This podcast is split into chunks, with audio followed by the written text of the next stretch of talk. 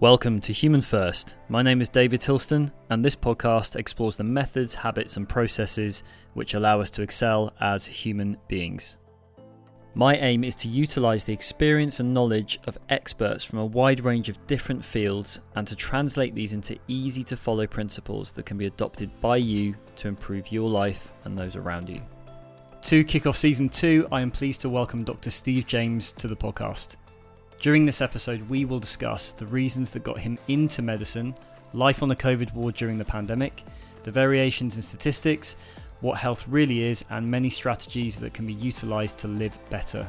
Points have been openly discussed in this episode to provide transparency so that we can learn from the past and navigate the road ahead together. Thank you in advance for listening. Let's get into it.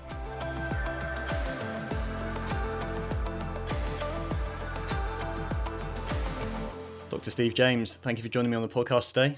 Thank you, David, for having me.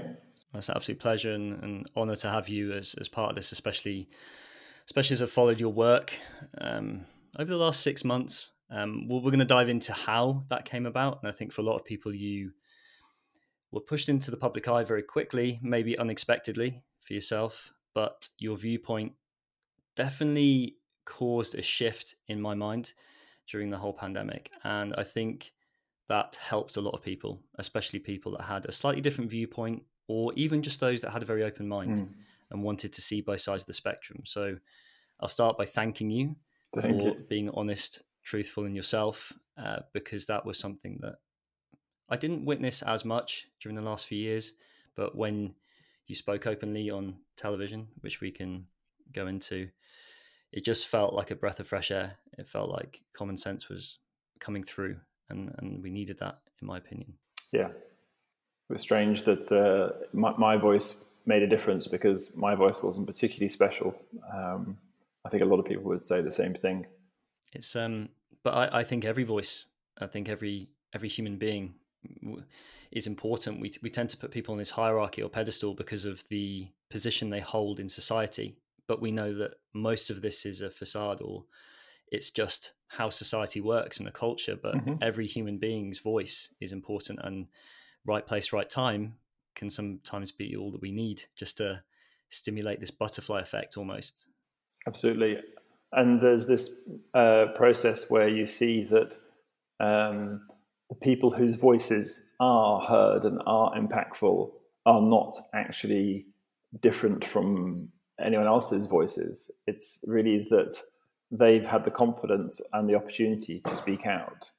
Um, but actually, most people would have something quite considerable to contribute um, uh, if they if they were to sort of see that. So I always thought that somehow you need some some extra qualification or special experience in order to speak out on television or radio. And okay, you know, I have, didn't have media training beforehand. I probably got media training on the job.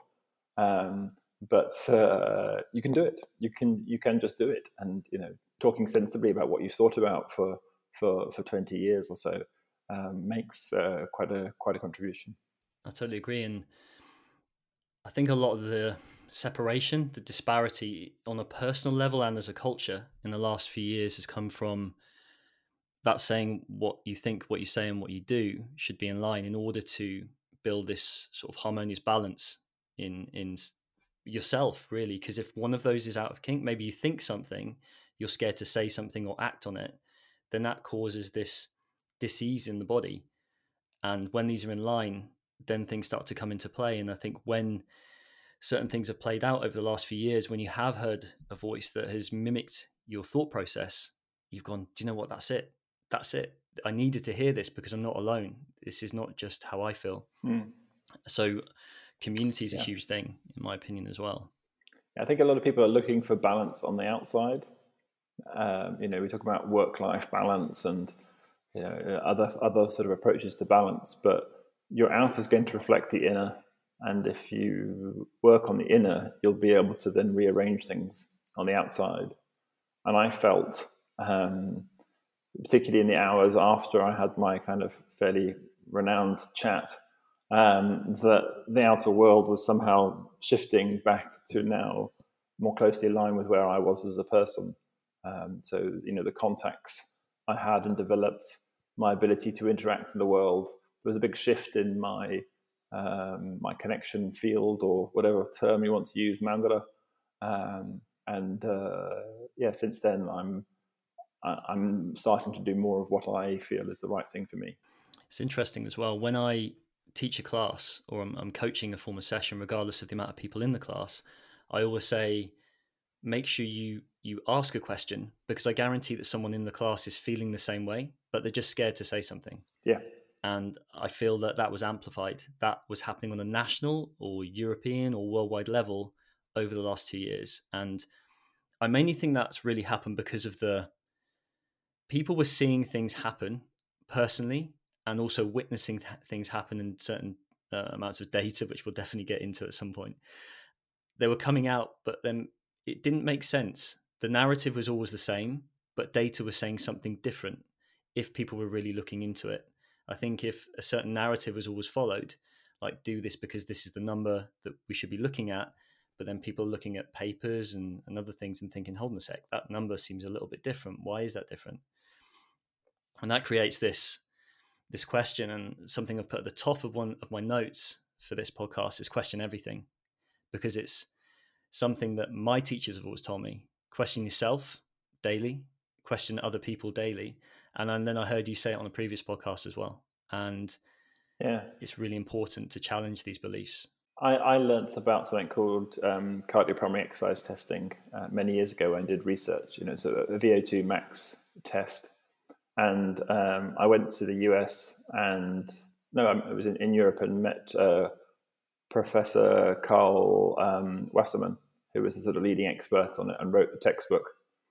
And um, when I first saw him, uh, he's a sort of in his 90s, and uh, I couldn't quite hear what he was saying when he came up to give some comments, and I was, you know, wondering how how sharp he he really was still. And then the next day, he gave a lecture himself and he was just such a crystal clear mind and was able to sort of track back and say why this opinion had diverged from that and actually what the situation was before in 19 da, da, da, da, and it was just marvelous and i went up to him afterwards and took a copy of his textbook and said could you write a little something in the front of it? And he wrote question everything. Who when where why what why? Hmm. and uh, yeah it stuck with me good point. We had uh, we had a martial arts seminar at the weekend, so three day three day event, and we've had people that haven't trained with our close group. Um, so my teacher sort of heads up the the association, and people go off from different parts of the world. But obviously, because of the pandemic, we haven't got together. And they all came back and they went, "Hold on a second, this is different to what you taught us three years ago." And my teacher Angelo said, "I know, because it was wrong, and I've changed it." And I thought I've always thought that as a teacher, I've always it's inspired me to to follow people like that because I understand that if they've got that mindset, they're in the growth mindset. They're not in the static, stagnant mindset, which I mean, we could even relate it back to the whole conversation around science says this. it's like everything is designed to evolve. If it's based on philosophy, fundamentally, a lot of sciences um, as well, and viewpoints, because it's always filtered via that membrane, like you said, it's an internal perspective on an external stimulus, and somehow that goes through a filter. So there's always human error to some degree, even if it's at a very small level. Obviously, the bigger mm. the sample size, the less error that should be. But sometimes there's not if um, there's certain, how do you say, invested interest that needs to be met. So I, I think it's important to question that and and definitely ourselves because we tend to pick biases and I've even questioned myself over the last two years like okay this is my viewpoint. This is what I chose to do. Does it mean that that's correct? Mm, probably not. There's mm-hmm. probably probably a spectrum of, of, rights and wrongs. Yeah. I mean there, there's always the deciding for oneself the individual versus the population. Um, but you know if you have the motivation to learn and you're willing to adjust your path and readjust when you recognize you've made a mistake you're going to be going in the right direction for yourself personally. Um, you know you talked about growth mindset and carol dweck's uh, work on that is very interesting. Um, she talks a lot about you know developing a culture with your kids for example where they learn to see a mistake as a good thing um, so at one point, I was talking to my kids after school and say, you know, did anyone make any mistakes today at school? Did you find out you had any problems? And and one day my son sort of looked back and said, "Yeah, I made a really juicy mistake today," and I was just like, "Yes," you know, when you can kind of. I mean, it was probably just echoing Dad's wishes and you know saying something that he knows his dad would be That's happy brilliant. with. Uh, um, but the concept that ah, you know, a mistake is really an indication of an improvement in understanding, um, mm. rather than a failure. Uh, it's very important. Um, there's also, do you know this book, Mistakes Were Made But Not By Me? It's a book about cognitive dissonance. Uh, wonderful book. Um, it goes through weapons of mass destruction and a lot of other sort of political um, uh, scenarios that we've been in in society where politicians basically convince themselves, despite the data being presented to them to show that the situation is different, they have to hang on to their initial belief uh, because it's so internally challenging for you as a leader to have been saying one thing for such a long time. And if you've got too much ego involved, you can't, like your martial arts teacher, you can't, if you're too egotistical, put your hand up and say, I was wrong, and this is what we need to do. Uh, and we've got a culture politically uh, in the UK and most other westernized countries that doesn't support politicians making mistakes and putting their hand up and saying, "I need, I need to change course." Um, but that's a process that's known as cognitive dissonance, uh, and that's what's been going on, I think, to a fairly large extent. I'm not saying it's all cognitive dissonance, um, but there's a, a large part of that that's been going on. That was my next question: is that it was, it was going to be around? Do you think the culture basically makes makes it really hard to to change your mind because it's it's almost like we're, we're ingrained in this because of social media as well. You see a memory flash up from 10 years ago on whatever platform you're using.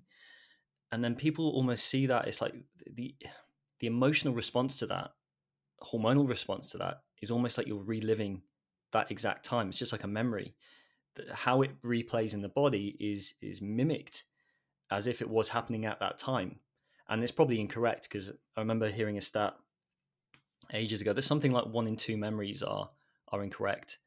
That everything we think, and as, mm. as time goes on, it gets even more incorrect because we fill in the gaps with negatives as a primordial response to threat. So we're always making the scenario worse and worse and worse. But if we actually went back and relived it, which we can't because we're effectively taking a modern, mind, whether we're say 40 years of age, and we go back and remember something at 15 or 20, it's hard to comprehend something because the knowledge you have now is very different to how you did at that time. Mm. So you end up trying to comprehend something with a future mindset, and then you end up second guessing things and questioning things. And I think in our culture, because so many people are told that mistakes were wrong, and you're going to get told off if you made a mistake back then, even if you learned from it and you've inspired 20,000 people because of your mistake, it becomes this, it makes people scared it makes people scared to commit. People get cancelled for for a comment they made 20 years ago, and it's not okay to say sorry. It's not. It's not enough. I mean, this idea that we everything now is wrong, or everything you did in the past is is wrong. If at that time, it doesn't matter whether at that time it was socially acceptable. Uh, if it's now not socially acceptable, you were wrong then and can't go back to being right. I mean, this is this is nonsense. Culture can't can't live in that kind of environment. One of the notes I've got on here is saying about like how did being a parent affect you over the last two years, but we'll definitely get into that. What I wanted to get into uh, originally, Steve, as well, is just understanding who you are. Like, what got you into becoming a doctor, and because you're always referred to as this is Steve James, the doctor, and this is what you've done now. I want to know the life before that. What what got you into this, and and what sort of led you into like a holistic approach as well. Okay, so um, I grew up in in Devon, um, fairly sort of standard family setup, I suppose. Um, my mum was a little different in that she took me to a homeopath when I was seven years old. Um, I did an elimination diet when I think I was 12 or 14 uh, worked out I had quite strong uh, allergies to house dust mite and grass and pollen and things like that. And back then, she was very much into a whole food diet. And at one point, I thought I was going to train to be a homeopath. Um, I then forgot all about that. And at about 17, I was going to apply to uni and was going to do engineering based on the sort of subjects I'd done at, at, at school. And suddenly thought to myself, you know, actually, I don't want to spend the rest of my life doing just pure science. I wanted something that was more connected to people. So I just switched into medicine, you know, just you know a week or two before I wrote my application for the uni. Um, I then had a year off and uh, lived in Japan and met a Buddhist teacher uh, who was Danish uh, in, a, um, in Tokyo through some people I got drunk with in a youth hostel. Um, and um, met him and was clearly very connected to the teachings he was giving and to him as a person uh, from the beginning. And uh, I then invited him to the UK uh, a year later. He wasn't teaching at that time in the UK, and uh, set up a, a, Buddhist meditation group at university. Um, so that was at Cambridge in '94. And that was a time where, when you told people you were interested in meditation, they looked at you in a very strange way. Um, and I think that yeah, that wasn't the easiest environment to sort of uh, juggle. Uh, you know, I didn't want to be drinking alcohol and to be on all the other sort of uh, drugs and stimulants that people were using. Um, but I didn't have the right kind of social network there to, to not do so as well. So lots of lots of learning points at that time. But um, I took a, over my sort of medical training, uh, both medical school and then when I uh, moved down to London, I took a lot of breaks. So I would work for six months and have three months off, and work for a year and have another six months off. And then in that time, I would travel with my Buddhist teacher, and I started lecturing on Buddhism in 2000. Um, and I've traveled and taught Buddhism in I don't know 20 countries, um, and helped set up a Buddhist meditation charity uh, with friends in the UK, and we uh, fundraised and uh, purchased an old school in Kennington and uh, turned that into a, a, Buddhist meditation center. So I was quite busy with those things and starting to have children. And my medical career just sort of developed quite nicely along the side. Um, I did some research on cardiopulmonary exercise testing and looked into risk uh, assessment before major surgery. Uh, that got me more comfortable with, uh, I wouldn't say sort of the high high level statistics, but the uh, balance of of risk and uh, the ability to sort of work between intuition and sort of uh, the assessment of the overall patient um, rather than being too narrow on a certain parameter. Um, and I developed an interest in what's called perioperative uh, medicine. So, uh, how to optimize cardiac output and um, flow, blood pressure uh, during anesthesia, uh, echocardiography, uh, brain monitoring, cerebral oxygenation, uh, these kinds of systems to sort of try and look after the sickest patients for the most complicated kind of surgeries um, I was sort of always pushing myself to, um, you know, try and do the more complex things, I suppose. But I also set up a exercise intolerance clinic. So although I'd come from a sort of uh, anesthesia uh, and therefore sort of surgical patient background, um, I found that very few uh, colleagues were comfortable with the whole physiology of an exercise test. Um, so the cardiologists aren't happy with the respiratory patterns, and the respiratory physicians not happy with the heart function analysis. And neither group is really looking at the autonomic nervous system control. Um, and then there's the metabolic side of health, uh, which you can see in particular with patients with chronic fatigue syndrome uh, on a cardiopulmonary exercise test. And so I got asked by a colleague to set up a clinic uh, looking at uh, the diagnosis of um, fatigue and breathlessness uh, using the cardiopulmonary exercise test. So that then put me in a position where I could start to understand the physiology of why people were breathless, um, but didn't leave me at that stage with any tools for helping people. So, for example, I'd see people who were presenting as, as tired and, and breathless, and they'd had some investigation for their heart because they'd presented one night with some chest pain. And since they'd had that, they were more worried about exercise. They'd put weight on, um, but you stuck them on an exercise bike, and, and their heart and lung function was perfect. So then you've got to say, okay, what's going on behind that? So if, if the ability to deliver and utilize oxygen is good, that's not what's making you tired. Yeah. So I then asked this lady a sleep history, and she was in her 70s working full time and sleeping about five and a half hours a night because she liked to spend a couple of hours drinking wine and watching uh, movies in the evening with her husband. Um, so, you know, I, I, found the sort of chase towards or, or the investigation of, of, what's going on behind um, to be very interesting. So, uh, I studied um, cognitive behavioral therapy for insomnia and attended some sleep clinics and was hoping to, to spend more time. Uh, I actually had to take a, take a post as a sleep consultant. Maybe that will still happen one day, who knows? But I thought sleep was quite fascinating. I'd always had this sort of background in exercise physiology. Um, I worked with a, a, consultant called Nick Gall who specializes in patients with POTS, which is a autonomic nervous system dysfunction.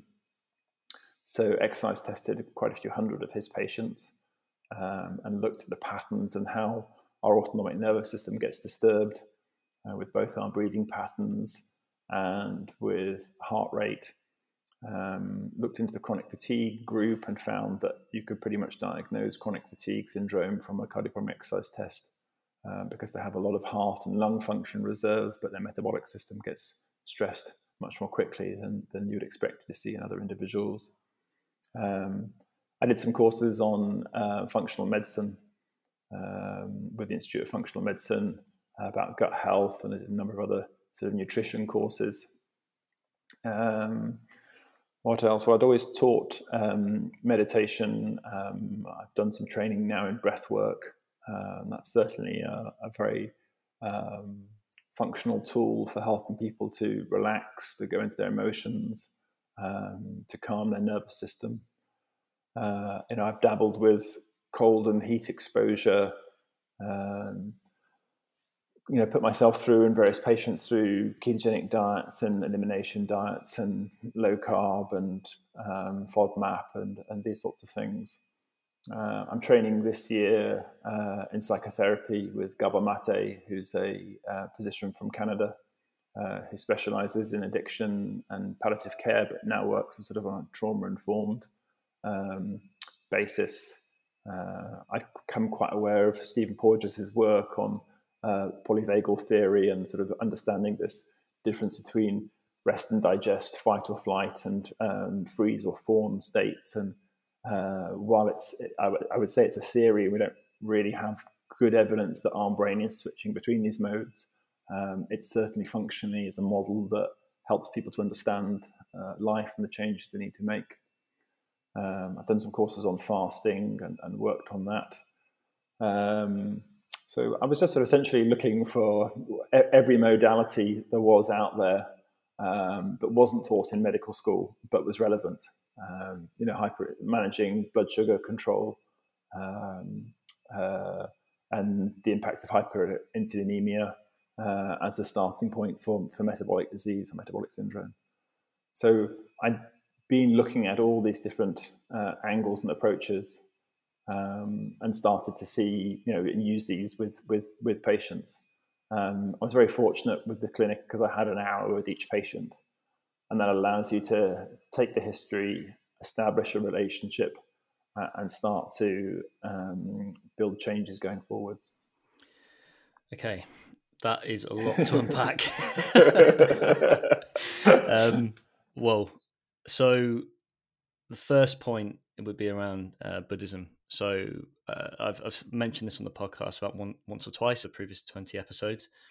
Someone who I believe that pretty much saved my, my life in terms of I was doing long hours, highly stressed, and was on the motorway and I was listening to Alan Watts.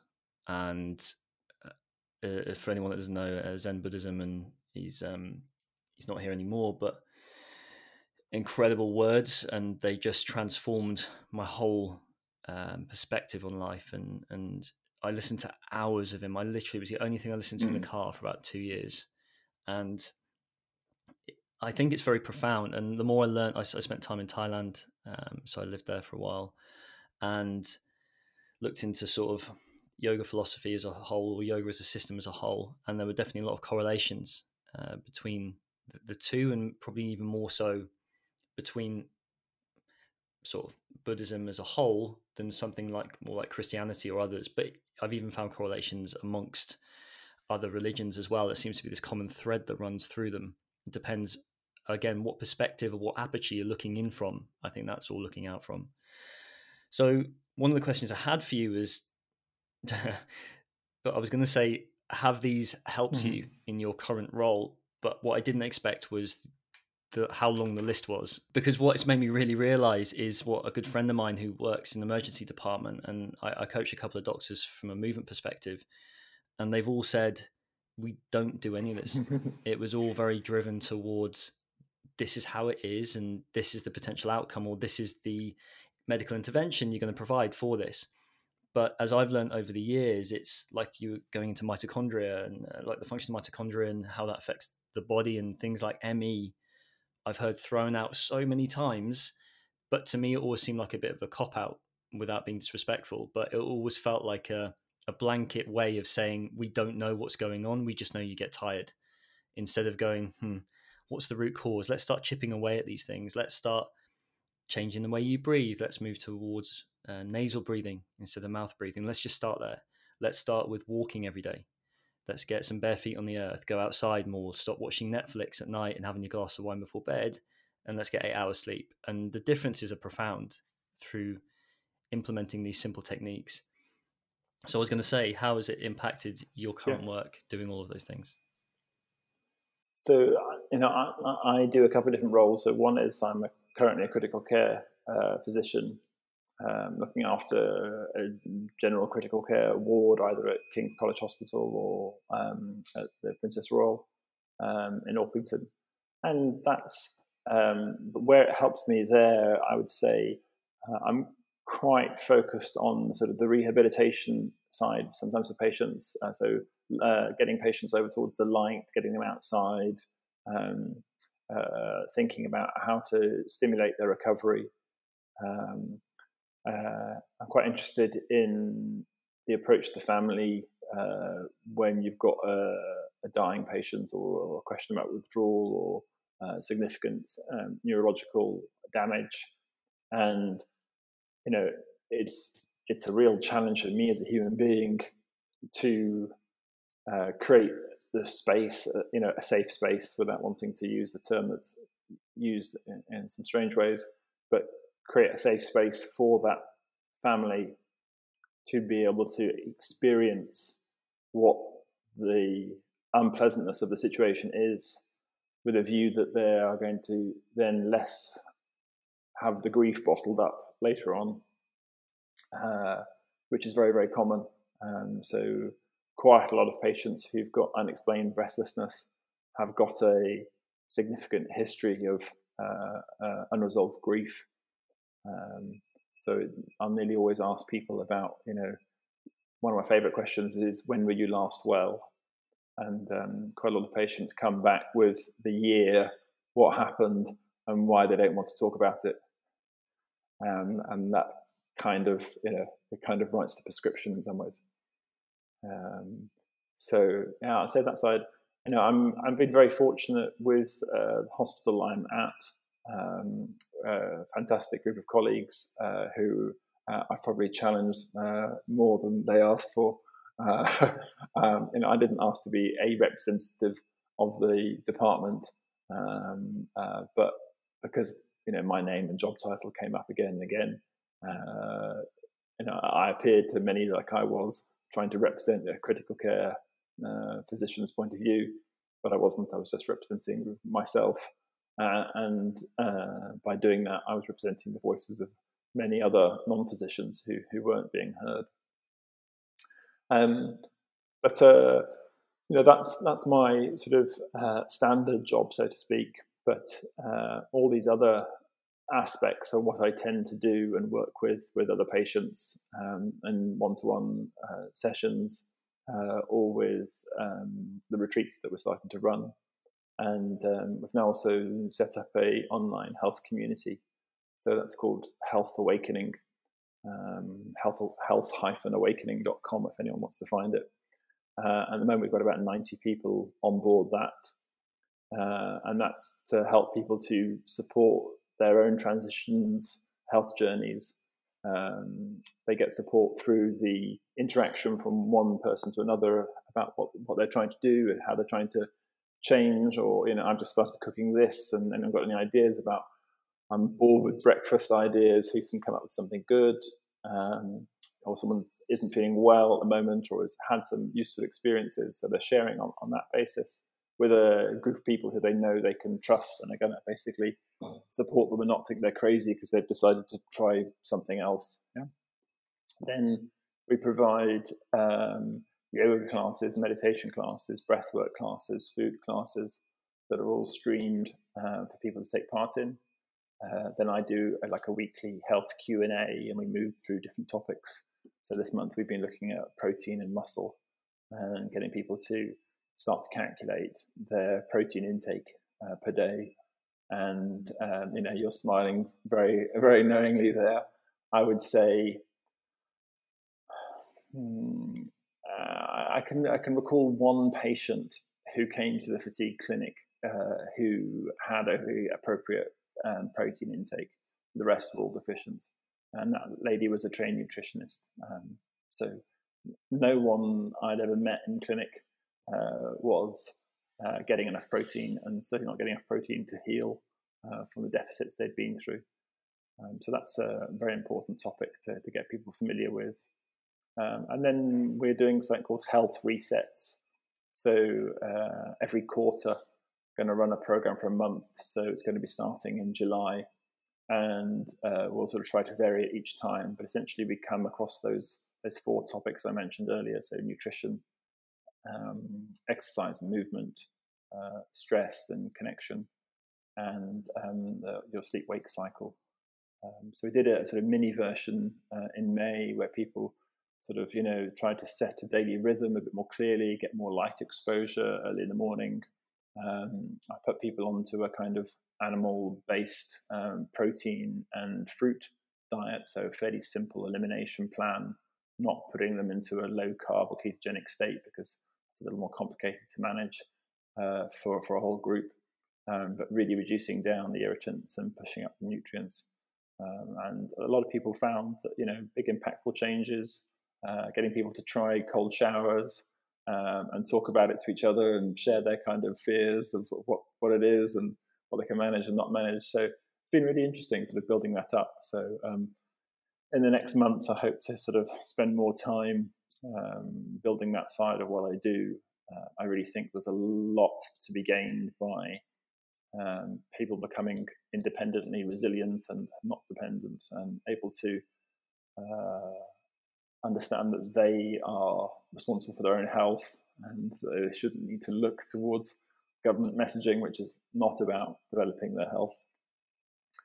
Um, so it's my little idea that over time that will probably grow into a, group that can also campaign um, people who will stand up in their own community and say, you know, this is this is nonsense, or we shouldn't be doing this, or shouldn't be doing that. So uh, I, hope it'll have uh, support on many levels. I think yeah, I mean, I mean, that's incredible. Funny enough, we did a course during the pandemic as well, which actually addressed. We, we didn't go into the food aspects. We realised how um, it can be quite simple, but you find that we we wanted to um, at the time just include as many people as possible. So we thought that by removing the food barrier, we'd remove um, potential dogma from the scenario. So it was just one less barrier for people to come in, and that was focused around, like you said, like cold showers in the morning or cold dunks.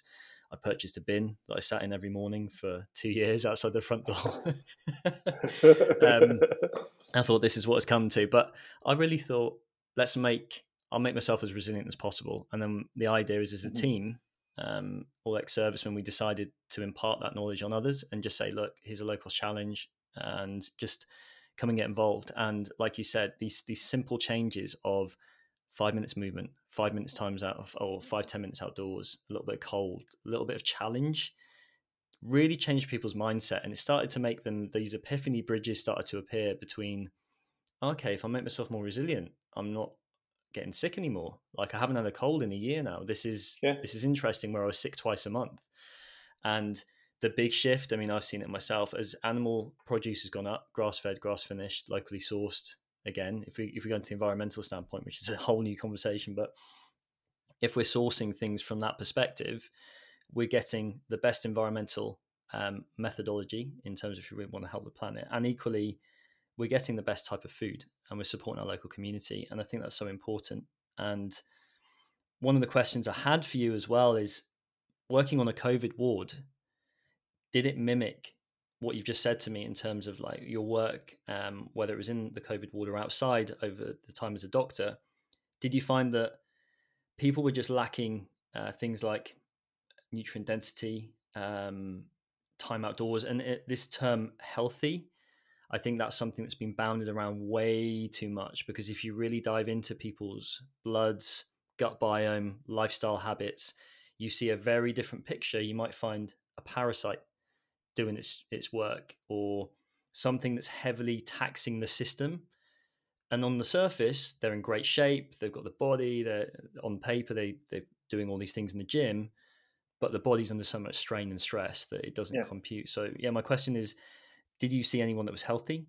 And are there particular habits or, yeah, lifestyle habits that maybe weren't in place that you think could have been added to improve the the words I've used are reduced the amplitude or magnitude of the pandemic?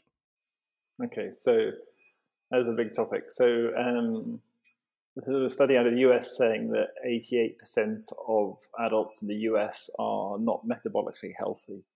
Um, so they've got some degree of hyperinsulinemia or hypertension or obesity, um, abnormal cholesterol profiles.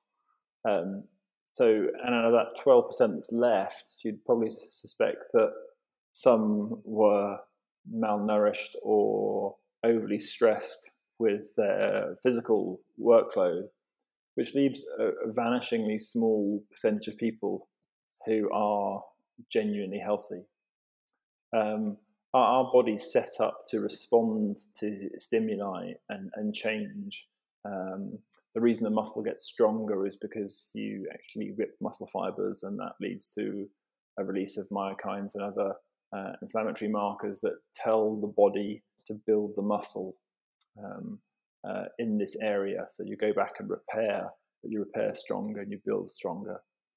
Um, and our, our, body responds. So the more you ask it to do something, the better it becomes at doing that sort of thing. So if you're if you're older and you want to keep your brain active, uh, it's not enough to do a Sudoku once a week. You need to go off and start to learn a new language or learn to dance or or take up a new hobby or craft where you're you actually go through a phase of, oh, I can't do this. Uh, this is difficult. Yeah.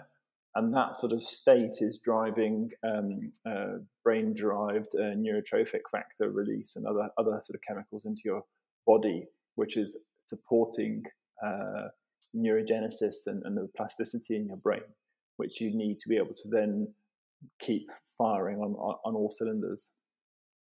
So um, you know, being healthy is not defined by not having a medical diagnosis. Um, and when we even talk about people who've had uh, COVID without any other comorbidities, um, that in itself doesn't say that they were people who are healthy. Um, so I would say that in my experience in intensive care, there was not a single patient who came through who didn't have another identifiable comorbidity. Uh, the vast majority of them had most, multiple ones. Um, occasionally, I would hear uh, a, a, junior present a patient and say they've got no significant past medical history. But when you digged into it, there was um, diverticular uh, disease, there was uh, level of obesity that hadn't been noticed. Um, you know, it, you know, to, to, to have an increased uh, visceral fat mass and you know a, a dad belly is for me definitely not healthy. It may not qualify you for a diagnosis, um, but it, it's not your your body being uh, primed. Your body is overloaded and suffering. And that I saw a, um, I would say, uh, just my personal observation was that there were a lot of sort of pro-inflammatory conditions that were uh, diagnoses most medics wouldn't think of as being related to the nutritional um, experience patients have had. We tend to think of, uh, of certain diseases as uh, just occurring uh, for people, um, but they, they didn't used to just occur 100, 200 years ago. Um, they are related to the environment that we are putting our body through today. Um, I asked some other colleagues, and uh, I don't think I've, I've, yet come across a story of a patient who I would consider genuinely healthy, uh, who was on uh, on a COVID intensive care unit. Um, so I used that experience to see for myself that, uh, especially if I use the pandemic as a time to uh, focus on my own health and put into practice as many of the things as, as I'd been studying and knew about and, and worked with patients on. Um, uh, I started uh, doing more weights at home with my um, stepson, and that was a great pleasure to sort of uh, you know work out in the garden together with him, um, and uh, you know.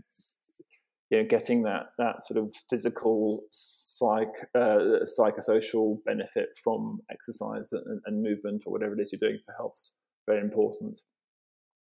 Um, but I didn't see any patient who'd had uh, any other significant health problems um, I noted recently, having conversations again with junior doctors, that they think that they would probably notice that at a BMI of 35 to 40, they would note uh, obesity as being relevant to the patient's admission to intensive care, uh, and not at uh, you know a BMI of 25 or 30. So it's got to really be quite profound before doctors start to think, oh, this obesity matters. But um, uh, it, it's uh, there's already a lot of things that are in process. So you know we might think that type two diabetes um, is relevant, but the process of developing type two diabetes probably takes about ten years, and you can detect changes at various stages on the way to type two diabetes. So um, if uh, um, if those changes are present, we just don't see them. Again, that, that, that doesn't mean that someone's uh, actually healthy. Um, so I felt myself, well, uh, uh, looks like I won't need the vaccine, and I actually felt that it was uh, I had a sense of responsibility myself to to, to get the virus um, and to develop natural immunity. Um, and uh, you know, I thought to myself, well, you know, I've practically been been breathing. Uh, I made I made some other references that probably I shouldn't say on uh, on a podcast. in practically breathing COVID on a, on a daily or weekly basis. Um, and I thought to myself, you know, I'm you know, almost certainly going to get exposed to it. And then I think it was around November 2021, I did an antibody test and found out that I had antibodies. Um, I'd had one brief fever earlier in the year when a friend was staying and he had COVID, but I tested negative, so I thought oh, I hadn't had it. Um, but I'm pretty sure now I probably had have it, and that test uh, didn't show that I'd had it. So I sort of came into uh, December last year thinking, well, you know, I've had uh, COVID. I'm working on an entirely COVID unit, and now the government is going to fire me because I won't take a vaccine.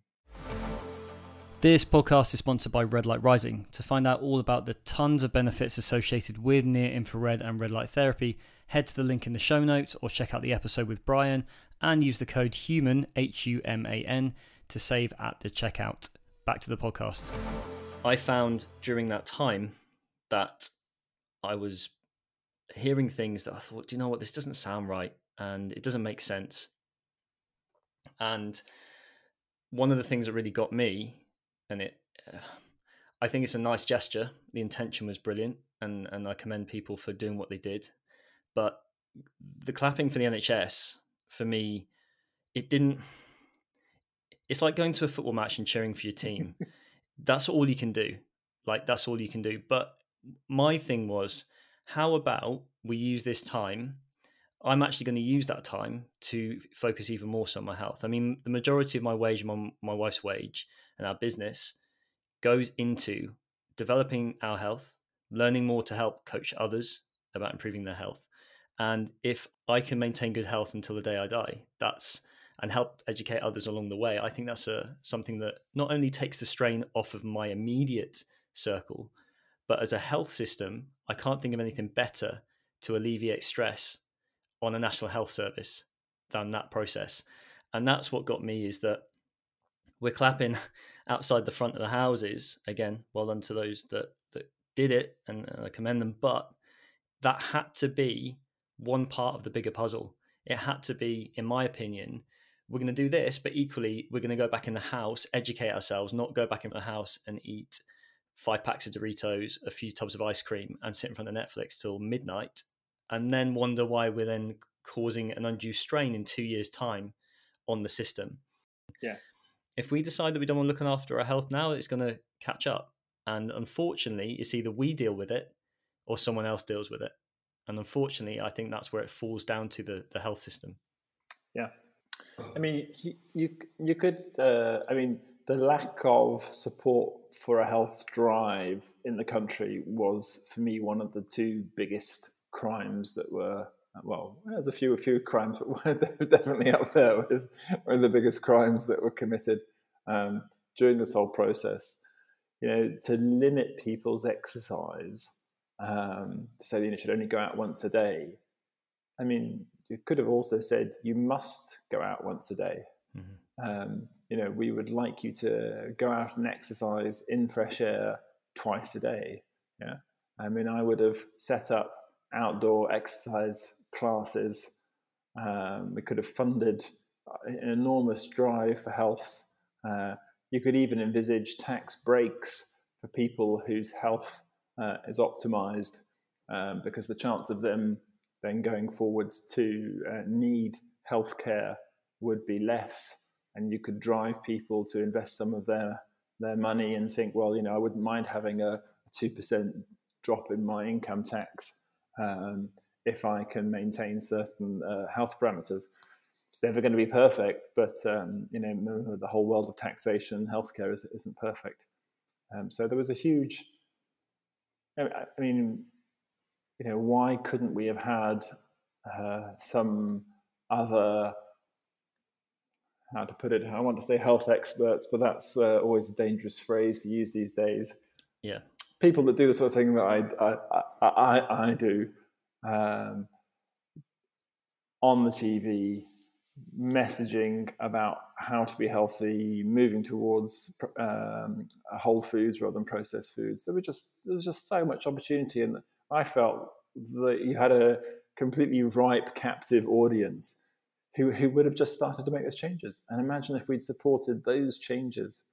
Okay, I mean, I, I would never have gone for a lockdown um, that was as lengthy as it was. I understand having a lockdown for, for two or three weeks to sort of, you know, get services uh, up and running and repipe oxygen uh, into hospitals. Um, uh, and you know, we were we were completely overloaded, but to not think about and not to measure the health impact uh, of lockdown, um, you know, to to put lockdown in and to uh, vaccinate vast numbers of people without control groups uh, for either of those enormous health experiments that we've, we've, we've undertaken. Those are some of my other sort of top crimes. Mm. So, on that note, uh, right, um, there's a few questions that I've had over the time, and when I was reading certain statistics, I struggled to see how uh, figures in the 90% plus bracket could be pushed without the alternative, so the relative risk versus the absolute risk being discussed. Yeah. So, would you be able to just explain the difference? Because I don't think people understand that there, I think most people think there was one figure and that was risk only, not the fact that it was bracketed into two different forms and how okay. they're slightly different. Yeah. So, if we take the Pfizer study, which is what you're probably alluding to, there were 21,000 people who were in the placebo group, so they were given injection, didn't know what it was, but it didn't have a vaccine in it, and another 21,000, 22,000 who had uh, an injection that included the, the Pfizer vaccine. Uh, they were then followed up, and I think at two months, if I'm if I'm not incorrect, the group who had um, uh, who had the Pfizer injection had an infection rate of 0.04%, and the group who had the placebo had an infection rate of 0.88%. So when you have that reduction from 0.88% to 0.04%, you've had a 95% reduction. Okay. Now, if you were to run, and the reduction is in the occurrence of people who had symptoms consistent with COVID and tested positive for COVID. So it's not the occurrence of hospital admission or serious COVID or death, but symptoms plus positive test. Okay. The assumption is, and that was in a group of uh, healthy um, uh, adults. Okay, so um, the relative risk reduction is from 0.88 uh, down to 0.04 uh, but as a sort of ratio of the two, so that's 95% or you know 19 out of 20 reduction in numbers. Um, absolute reduction is is the 0.88 minus the 0.04. Um, so that would give you a 0.7, 0.84 uh, percent uh, absolute reduction, which is then a, a small number. And it's that absolute reduction that gives you what we call the NNT or the number needed to treat so if you if you see that the reduction is 0.84%, if you work out how many times you need a 0.84% to make a whole one, then you work out what the number needed to treat is. I think it's 119. So 119 people needed to have the vaccine in order that over a two month period, one person, one out of 119 of the healthy group, would not test positive with symptoms consistent with COVID. Okay. Now, that shows a trend towards people not getting COVID, which is important.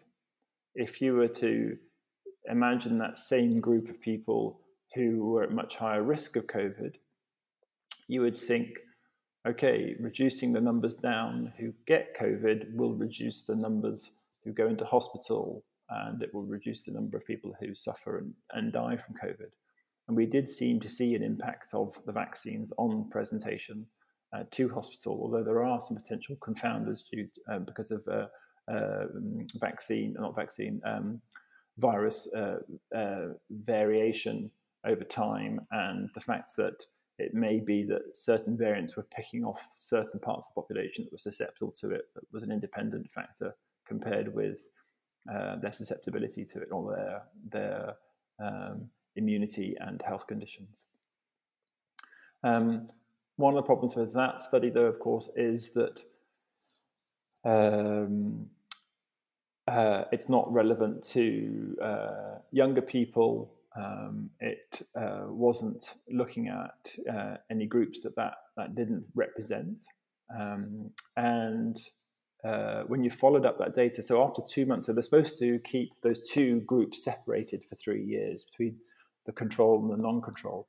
Because the results were so successful, they unblinded the study, and a lot of the people moved um, from the uh, control group into the uh, inoculation group. If you followed through for, by about six months, there were actually more deaths in the vaccinated group than in the unvaccinated group. So uh, it's between 50, between 16 and 21, depending on how you count the numbers of people who died uh, in the unvaccinated group versus 15 who died in, sorry, in the vaccinated versus 15 who died in the unvaccinated group.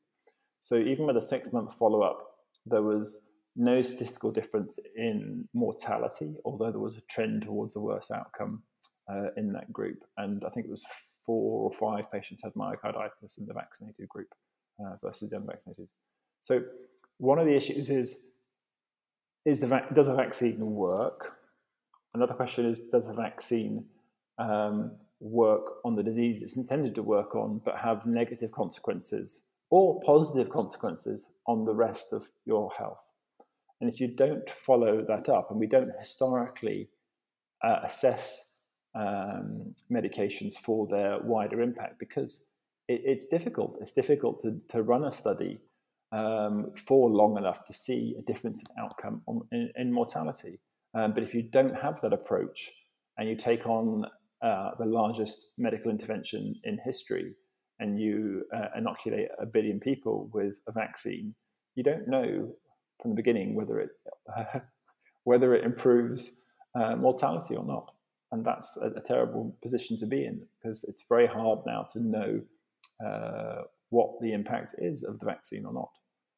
And then there's all the aspect of um, uh, side effects. And uh, when I was sort of first thrust into the limelight, I was hearing a number of stories. Um, I'd spoken to some colleagues who were paramedics, and uh, many of them had found they had some symptoms that they couldn't explain that had started since uh, they'd been vaccinated.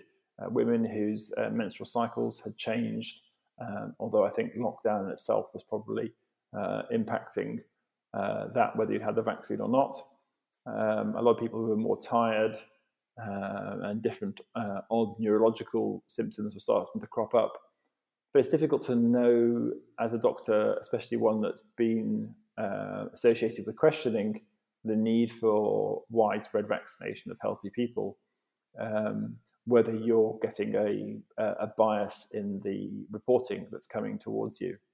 Uh, and so it's just difficult to, to say, well, you know, I'm being told at 100 times the rate, rate of a, a, normal person about vaccine side effects. But I'm convinced now that the rate of vaccine side effects is much larger than is being uh, widely acknowledged uh, in the mainstream media or, or by medical um, uh, bodies. Um, I also think that that's a, a, particularly good reason why we should not um, be putting vaccination for, for children uh, onto the vaccine schedule, which has happened recently in the UK. Mm. There's um yeah, there's a, again there's quite a few things to unpack in that, and my one of my questions and, and also a slightly leading question is: Do you feel that blanket policies are introduced because because a human is so multifaceted, and equally, if someone took a mean average of the health of the nation and they said, "Do you know what? we're going to have to give an hour per day per person to really start to educate people as into how to improve their health. Do you think, as a government, um, disregarding all of the other things that have happened, uh, that it's easy just to say, right, do you know what? Let's just keep it simple. Everyone, everyone does it, and we're going to say everyone's recommended to have this thing, rather than, mm, do you know what? If you've got a metabolic health score that's great, you've got low inflammatory markers, CRP markers, all these other things, well done you're exempt because in reality you are going to be fine. But is it just easy just to say everyone gets it? And do you think that's so, why they've done it? So for sure, when you make public health um, decisions, you make them on the basis of what you think the overall outcome will be, rather than what you think is is best for each individual. So if you look at vaccine schedules, um, I'm, I'm not an expert on this area, but I was told and heard it from other sources that you you vaccinate um, according to when you're going to get the most uptake. So if you give vaccines in the first couple of days when um, uh, babies and mums are in hospital, their uptake is much higher than if you wait for the first month or second or third month. Even though the response to the vaccine might be better, the, the cumulative effect of, of vaccinating a much higher percentage of patients is that more more have the vaccine and overall there's a greater benefit. So I can understand them making that kind of choice. Um, I don't think that was the only. I don't think sort of uh, making a choice on the basis of what they think was um, the simplest message to get it across uh, was the only thing that was going there because there was a lot of sort of manipulation and, and driving the mindset of the country into that viewpoint. Um, I think that uh, there was concern over experimentation um, for medics uh, and trying to work out whether any drugs could be repurposed.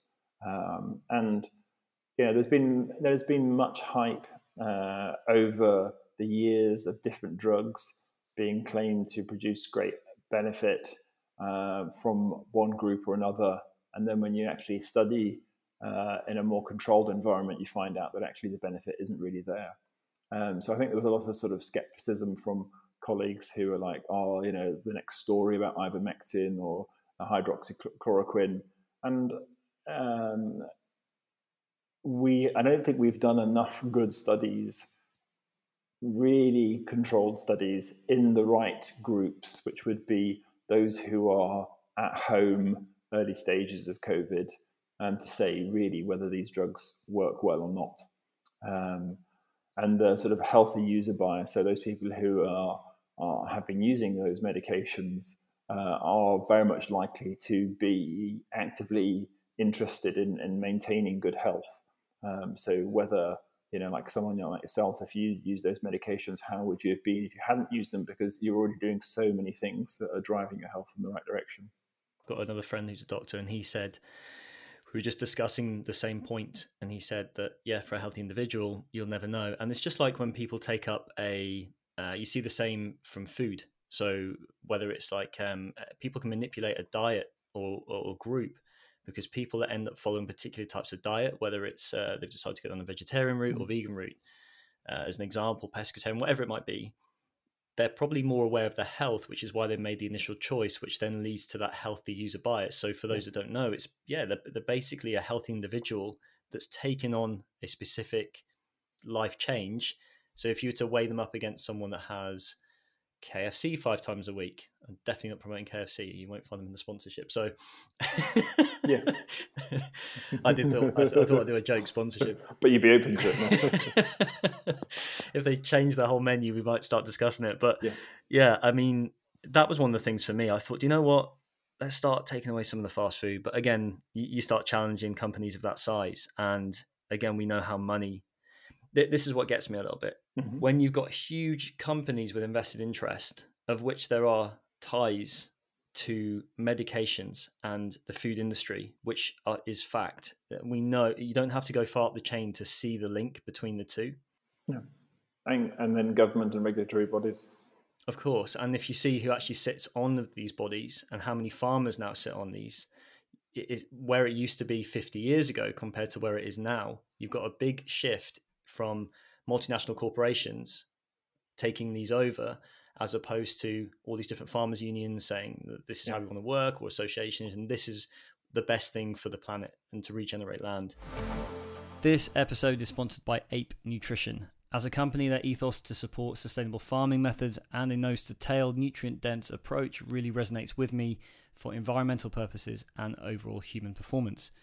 To find out all about their nutritional products and to support the podcast, head to apenutrition.co.uk and use the code HUMAN, H U M A N, at the checkout to save 10%. Back to the podcast. From my limited understanding, we're dealing with thousands and thousands and thousands of viruses continuously every single day, month of the year. And we need to make ourselves more resilient for these things because some of the things that scared me really in the last few years is witnessing close members of my family. I haven't talked about this openly because I didn't want to call anyone out, but family and friends experiencing significant diagnosed heart inflammation. And I'm not I'm not saying the mechanism because I don't know personally, but like you said, this data is very skewed. And it was a question for yourself. Heart inflammation, undue fatigue, like even more fatigue than I've seen before, and then prolonged airway issues all seem to be things I have witnessed personally. Have you seen any of those things within uh, a clinical environment or so from a personal experience? Is there anything that seems a little bit more than normal to you? So I, see a group of patients who've got fatigue. Um, so every patient I, I, see has essentially got fatigue. So I can't say that fatigue has gone up, gone up. I see people with a dysfunctional breathing pattern. Um, and uh, so the picture, that sort of com- combination between fatigue and breathlessness uh, is often what would make you susceptible um, to COVID in the first place or be a co-marker for susceptibility. Um, but also that means that the bias, you know, the group I'm looking at is, is, is very much presenting with a kind of uh, long COVID-esque um, picture, shall we say. So I can't comment that much uh, on those things. And uh, you know, I have heard colleagues saying that they used to see something once a month. Now they're seeing it on a much more frequent basis. Um, but I'm not in the position to really make much comment on that because I can't say that that's what I've seen myself. The next question really was around if people are experiencing things. I'm very aware you are a doctor, but I'm not here to try and coerce you into providing um, information that's not uh, subjective to that person as an individual. But in your opinion, are there things that could be done, uh, including holistic approaches, that would improve any of these things? And if people are experiencing things which they think, do you know what? I haven't been the same since I caught COVID, or since I had a vaccination, or since I took a certain drug. Are there things they can do? Uh, are there people they can actually talk to without feeling that they're not being heard? If that makes sense. Okay, so the the first thing to see is well, we talked about it as growth mindset um, before, but it's whether you see things as in, in a dynamic plastic uh, state or in a fixed state. So if you think that you've had COVID and now you are forever changed by COVID, or you've had the vaccine and something has happened and you're forever changed by that, um, your ability to adapt and change gets diminished. Now, I'm not saying that you know if you're if you've lost an arm in a, in a car crash, you can grow it back if you think about it. Um, and obviously, change can be much more permanent and irreversible in, in many situations, but there is a high degree of plasticity uh, in the human body and, and, adaptability in the human body, which isn't recognized or isn't, isn't given a central enough position uh, in the way we approach health.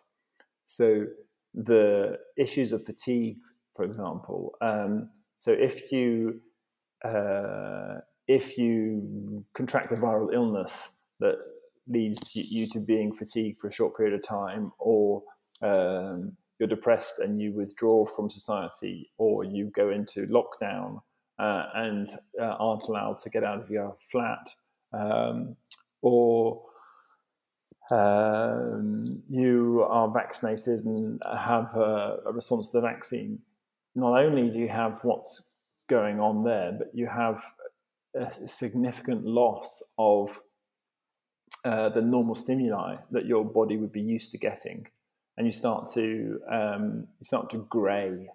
Yeah, so there's a lot of greying going on uh, in our world. So we don't have the contrast of hot and cold um, so much, yeah, because we've all got enough money to buy warm clothes and homes are heated, and so our exposure to cold gets lost uh, and we lose that ability to regulate over, over hot and cold. Uh, if you become tired, uh, you're less likely to go out and be outside and see uh, natural light in the daytime. Uh, and that means that when you've expended less energy in the daytime, you're less likely to have the same uh, tiredness for sleep, and your nighttime becomes a bit more daytime like. So you're sitting watching Netflix and reading, and you're a bit stressed because you don't feel very well and you're worried about you know the, the long-term consequences of that and you wake up during the night through stress and are then sort of you know, in, you know on your instagram account or doing something else and then you're again reducing the quality. So this contrast that we are biologically designed to have uh, gets grayed yeah. So if you can so this is what i tend to work with with people on and i think there's about sort of 15 different areas that, that we could sort of run through where the body is used to contrast. And so when you reintroduce that contrast, and often people say, Oh, I've been craving that, or I really know that I should do more of this or more of that. And that's usually the low hanging fruit for people's personal health uh, improvement. Um, so start to look at those natural contrasts which are which are which are present. Um, I mean, a couple of them. So uh, hot and cold, we've mentioned solitude and community would be another uh, movement and stillness, um, uh, slow and fast movements, um, sleep and wakefulness, light and dark, um, uh, sound and uh, sound and silence. Um, using sort of uh, the green environment of nature, the blue environment of seas and waterways, um, daylight exposure, morning, evening light exposure, all these different stimuli are are there, and we've got a fantastically increasing body of knowledge now that explains the actual physiological response. So, um, uh, there's a, uh, a good researcher, I think it's called Greg Potter, uh, who did a post um, uh, a couple of years ago. I've always meant to get in touch with him, uh, where he wrote something about how all the things your your mum tells you have now been shown to be true, and he links these kind of common phrases that mum used to say to to studies about you know community, be nice to people um, spend more time outside, uh, you know, value friendships, and uh, you know, he, sort of went through and listed uh, what the physiology is that we now understand behind uh, a, a, normal, healthy life. So um, that's what I think people should should should work towards um, doing. Um, there are probably some other practitioners like myself uh, who, who, work on that sort of um, basis. That's what I'm trying to introduce into the, the health community that um, I've set up, uh, that people can start to get the, the, the mindset, the understanding or philosophy behind those approaches, and then make those decisions for themselves rather than having everything prescribed. Of course, uh, contrasts are huge. I, I love the way that's that you've portrayed that because we, for example, if we pick exercise, it's either um, uh, and especially if it's a high intensity type exercise, high weight, high intensity, low rest. If all of these things are up, then you've got a case for injury or illness. If these things are too low, there's no stimulus or stimuli.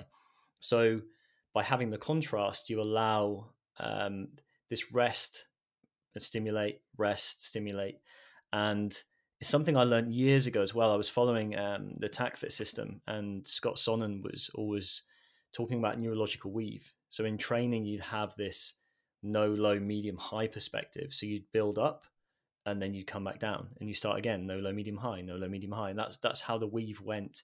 And rather than thinking of muscle groups, it was more about how fatigued am I? Am I allowing myself the space? And you said space earlier, and I love anything around the idea of creating space because without space, things can't move. And I think that's really important because what happens, we're bombarded with information. And sometimes we just need someone to say, Do you know what? Here's a bit of space. And I just want you to work on this one thing, just one thing. And that's the the beauty of having a mentor, of which I think starting to come back in in some ways.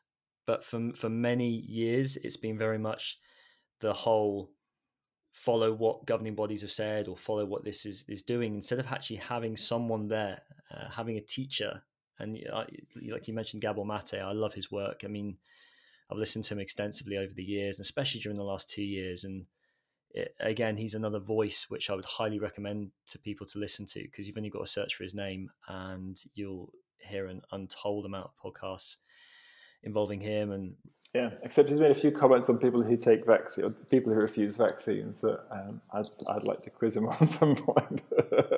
okay. I mean, I mean, that's it's funny you mention that as well. I mean, I'm very keen to state that I support, and um, as I'm sure you do as a, as a doctor, I support everyone regardless of their choices. And I was always of the opinion that that was the main thing that frustrated me was that I believe as a, as a coach of any sort, um, like yourself, that you're there to create the space to help people develop regardless of their opinions. And if they're different to yours, it's okay that's fine. We're here to throw out ideas based on how what we think and what we've learned up until now. And if, like we said, if we change, we change. So be it. And I think that's the only way we develop by throwing all these things out and saying, "Well, what do you think? What do you think?" I mean, I've spent years in the military. I was just being barked at, told, told what to do, but we were always told to think for ourselves. After training went through, it's like, right, guys, you need to start thinking for yourselves. And if you've got a better idea than your boss, pitch mm-hmm. it let's see if we can come up with a better thing because it's life or death then. But that's where I struggled in the last few years is that people's voices in some parts of society were saying accept everyone for everything, mm-hmm. which is great. But on other parts of society, we're saying shut up if your idea is different and don't say anything and keep yourself to yourself because you're not supposed to talk about this. It needs to be more towards the first side, in my opinion we've got these things we need to talk but ultimately there needs to be a decision made i get that as well we can't just be airy fairy about these things and throw every idea out because it's like in a team if someone's creative someone's very someone else has to be very direct and say we need to do this or otherwise nothing gets done. So so I can appreciate that, but I was always of the opinion we're in this together and let's help each other. Let's help each other develop using these methods because that's what we're here for, in my opinion. Mm. Yeah. So you know, with with the mental side of things, um, you know, I think there's a lot to be said for people um, taking on and learning um, uh, not both a widespread approach to health, but also that sort of health ownership uh, aspect, uh, and that it shouldn't be too orientated towards one individual. Um, that that individual should be seeking to make people independent as soon as they can. Um, uh, then we've got this sort of question about you know accepting every everyone for for whatever they are. Uh, I mean, but, but basically, uh, you know, why would we disagree with, with that? But it shouldn't be that uh, uh, all states will work as well for for everybody. Um, and the question is whether whether that state uh, is working for that human being. Um, and so, you know, we tend to sort of look at the label and say, well, someone can, you know, I'm expressing that I'm like this or or that. But you know, does does that approach allow people um, uh, to to be healthy and to thrive? Um, and for that, you need to tune into what's going on behind. So we we talk. Uh, sometimes there's this phrase, you know, root cause uh, for health, um, and I think that uh, the sort of first step I made with my sort of uh, health education was to, to look at root causes for problems. But what I think is also missing from that is what's the root cause of the root cause. Um, so why do you make the health choices that then lead to the problem? So why do you um, uh, choose to eat processed foods, let's say, uh, you know, on a regular basis? So that once people shift and understand or there's you know do you just shift or do you understand do you understand why you should change? Yeah. And why did you choose something in the first place? So what was it? So when you get given information so uh, i've got clients i'm working with at the moment uh, uh, set up his own business first person in his family to do that sort of thing um, and uh, he's had sort of stick from some members of his family for uh, not being a manual worker because there's a history in his family of being a manual worker. Um, and so he has a sort of uh, feeling of a little bit of guilt about doing things um, and succeeding um, because there's that sort of negative association. So when he wants to make a change towards his health, uh, you know, I've worked with him now on, you know, giving himself permission for that because what he developed as a child as a protective mechanism of feeling a bit guilty about you know um, doing good things for himself or um, uh, or working with his his um, a cerebral approach to you know the concept of being healthier rather than just going to the pub all the time. Yeah. Um, you know so he needs to understand what the shift is he needs to make so that he can implement those changes um, so as uh, I, I, like looking now back with with clients at uh, what those um, unrecognized beliefs are behind the choices they're making. Does that come from a point of reference for yourself, Steve? So, for example, have you been through things like that in the past where you feel like the you've maybe self medicated through training or um, other forms of, or even like too much meditation. I, I don't know if we can, because I think all of us have. I know I have hundred percent. I I've tried to numb myself by overtraining to the point of feeling so fatigued. I don't want to think about these things anymore. And I think we all need to be aware of these patterns in ourselves. So I wouldn't say I've, I've been caught by too much training. Um, uh, I did a did a half marathon a couple of years ago and trained with two 5k runs and a 12k Strong. um, and, and suffered the consequences the days afterwards yeah um, so no I, I, uh, I, have definitely spent more time sitting on a cushion than than uh, lifting weights in the last 20 odd years Um, that's certainly shifted now.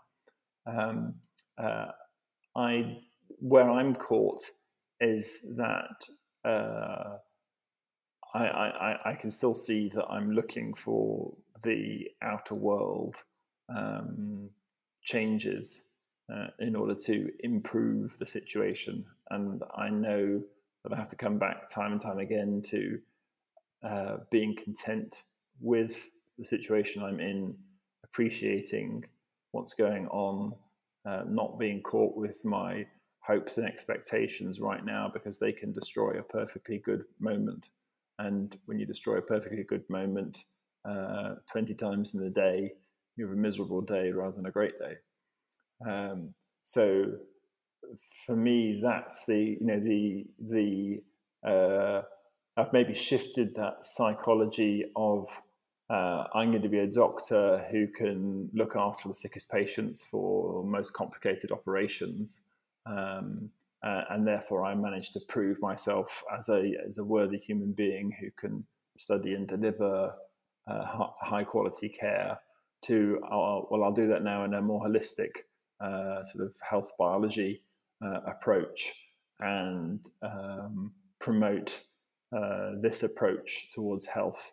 So again, I'm still proving myself as a human being, thinking I'm trying to prove it to other people, but probably trying to prove it to myself, uh, which is then the question is why you're doing that. So why do you need that validation? Why are you uh, looking for validation more than others? What's your background where you, uh, you know, validation uh, through outer achievement became your way of uh, achieving security? It's interesting. So, last couple of questions. One of which follows on from that is that the inspiration that drove you to become a doctor in the initial stages does that still exist from an almost like an intensity or an energetic standpoint? And has it shifted somewhat because of what you've done and learned over the years and time in buddhism? Um, so is, does that passion still exist but is it slightly different so um, it's changed. Um, I would say that uh, as I was in medical school and early stages of training, uh, I felt that um, I was fairly uncomfortable with Western medicine's uh, offer as far as chronic disease management went. Um, but the extremes of care, so critical care, um, cardiac surgery, or other sort of major surgeries, uh, emergency department care, those sorts of things. I felt that Western medicine had a had a very valid uh, offer for people, so I felt comfortable in that area. Um, uh, but that also removed me from that sort of slow process of uh, outpatients and, and, ward rounds, um, which I found to be too slow uh, for, for me personally and a bit boring. Uh, now I uh, really gravitate towards those uh, slower human interactions and uh, really like to get to know the client over many weeks with you know spending usually an hour with people at a time uh, and developing that deeper sort of history with people and relationship with people. So it's changed in that sense. I think that what I want to do could um, probably um, I was going to say I wouldn't necessarily need to be qualified as a doctor, which which might be a useful thing if I get myself into any more trouble. Um, Why not keep it going? so uh, I don't really intend to stop doing what I've done so far. Yeah, of course. Um, course. So who, who, knows? But you know, there are um, you know twenty topics that I've used my knowledge as a doctor and sort of uh, training in physiology to to be able to get a fairly rapid uh, handle on and then apply those uh, to patients who've often got. Um, I mean, I've seen seen a lot of people who've got sort of what are called functional uh, health issues. So, meaning that some other doctor has seen them and couldn't couldn't find something wrong, but there, there clearly is, and often that's because you don't apply the right test to be able to find out what is limiting a patient or how limited they are. Um, so a lot of things I do are uh, less standard um, from medicine or could be done by someone with a, a good uh, science and um, uh, human or psychology background. Um, and I, yeah, I do wonder whether uh, over time I might try to set up a, a health education course for for for medics or, or medical students, or, or, or, just write a sort of how to be healthy book. Um, I, I, I, wrote a sort of five pager text uh, a few years ago that I sent out to some friends that covered the sort of basics of these different um, these different pillars, and uh, I can see myself going in and, and doing something a bit deeper there. I think that'd be really good because of your your background and how you've been integrated into the system for a long time. So you've seen both sides, and to have that unique experience within Buddhism um, and time on the cushion, which for anyone who doesn't understand that, literally sat on a cushion on the floor um, or whatever it might be, and still stillness is is the key factor there.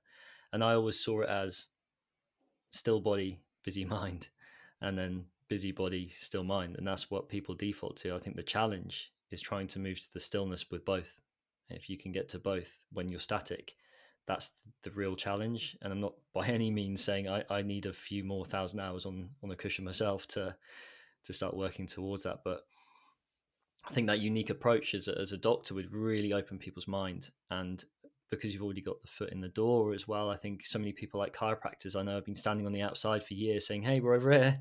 Uh, is anyone going to recommend anyone to us, or or we've we just got to go private all the time and get try and drive people in that way?"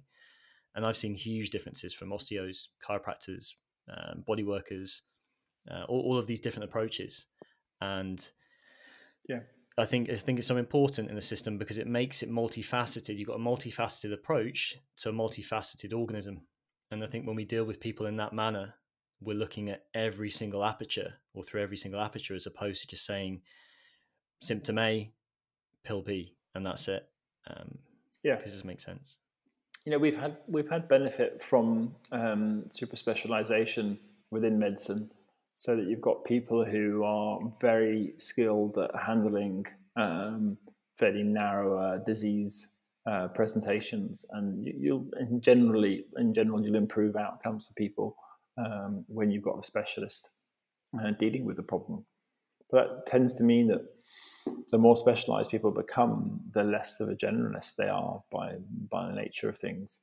And um, you know, general practitioners, uh, because of the way healthcare has been taught, the way the system is set up now, um, they simply do not have the time. Even those who've got the education uh, in this sort of viewpoint, they don't have the time to be able to uh, deliver this kind of healthcare.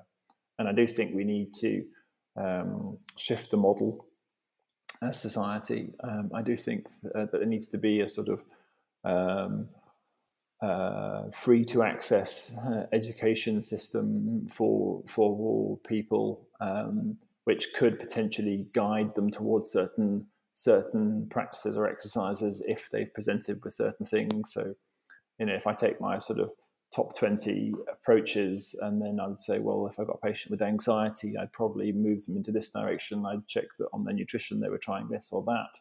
And uh, you know psychological would, would go down this sort of route. So there's so many different um, ways that we could start to deliver more care um, you know my hope is that uh, with the, the health awakening um, community that people will see that you can take a lot of people who've actually had quite significant chronic health problems um, and connect them together and with the right information and improve their health.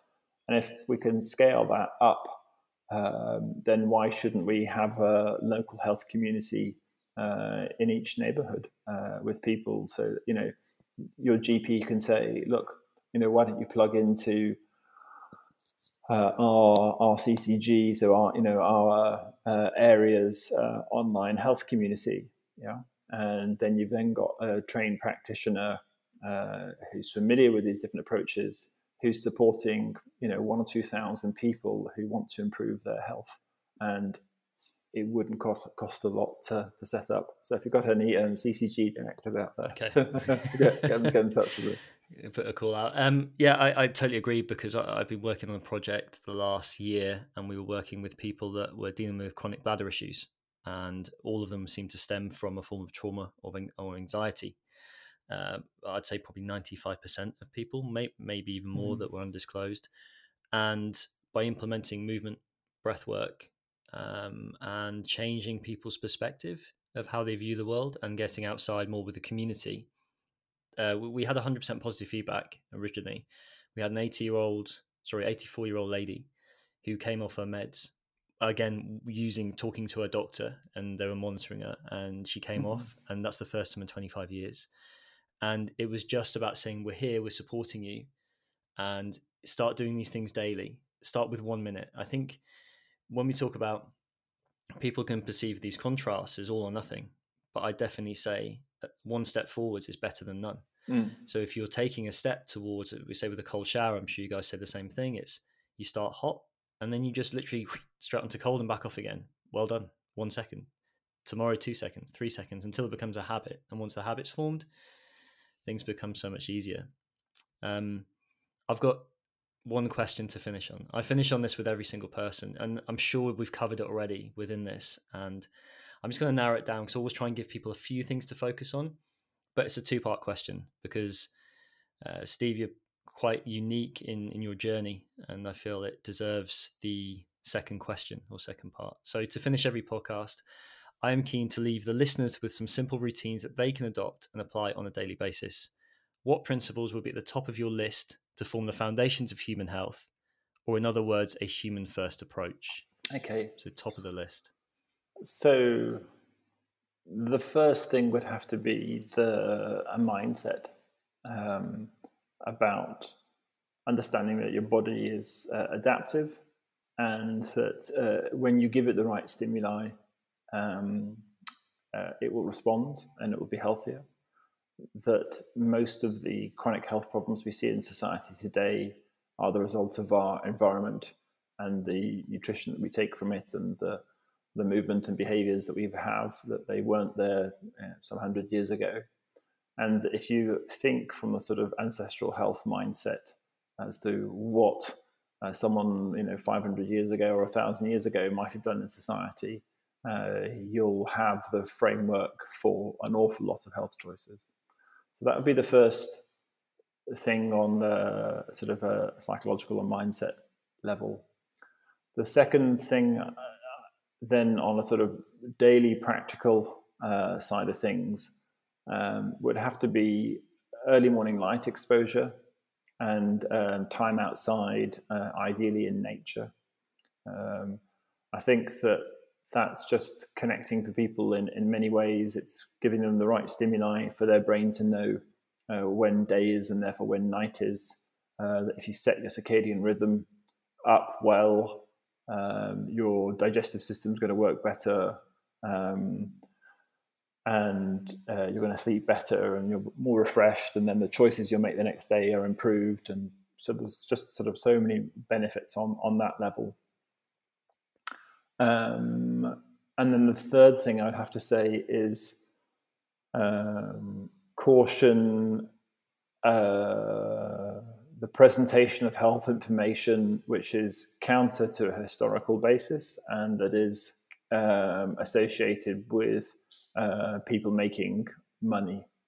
Uh, and the one area I would highlight there most of all is the vegetarian, vegan, plant based uh, movement, um, which doesn't have a long standing historical basis of success uh, in our society or indeed in other societies of, of optimizing health. Um, a fairly small percentage of people in this country uh, are, are, vegetarian or vegan, um, but about 80 or 90% of the people who came to my clinic uh, for fatigue uh, were vegetarian. If you're vegetarian or vegan, you need to pay close attention to your nutrient intake.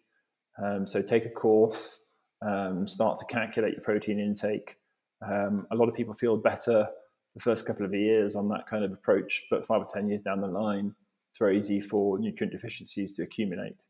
Um, you need to eat a lot more calories uh, on a vegetarian or vegan diet in order to gain the uh, nutrients that you need.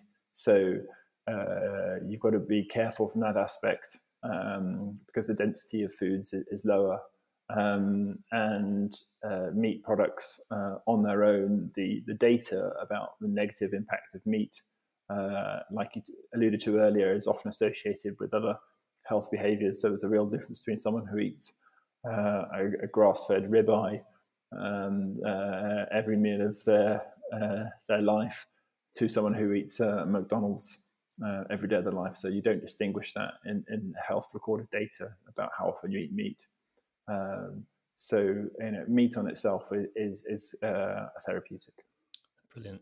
That's uh, some good points. I think people can start to adopt, and even if it's something that is counter to people's belief, I I always suggest that people do their research and just look into things and, and go into things with an mm-hmm. open mind. I was always told pick pick classes and pick things that challenge your beliefs because that's where you really start to learn and you say is this my bias or is it the truth? And the more we can pick away at that the better. And i think that fits in nicely to this last question. Mm. what has buddhism or time within that that framework time on the cushion um, what has that provided for you?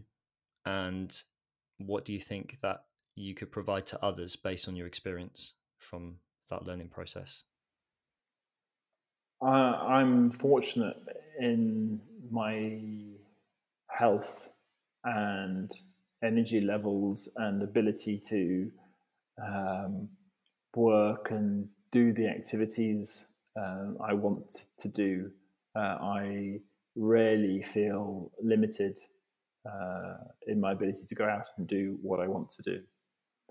Um, uh, I'm making more space and making more changes to be not just going out to do things in order to done and achieved, but to simply uh, be doing, uh, spending more time, um, being restful, or uh, sitting in the garden for half an hour this morning with a coffee and not doing anything else other than that, um, and creating that direction.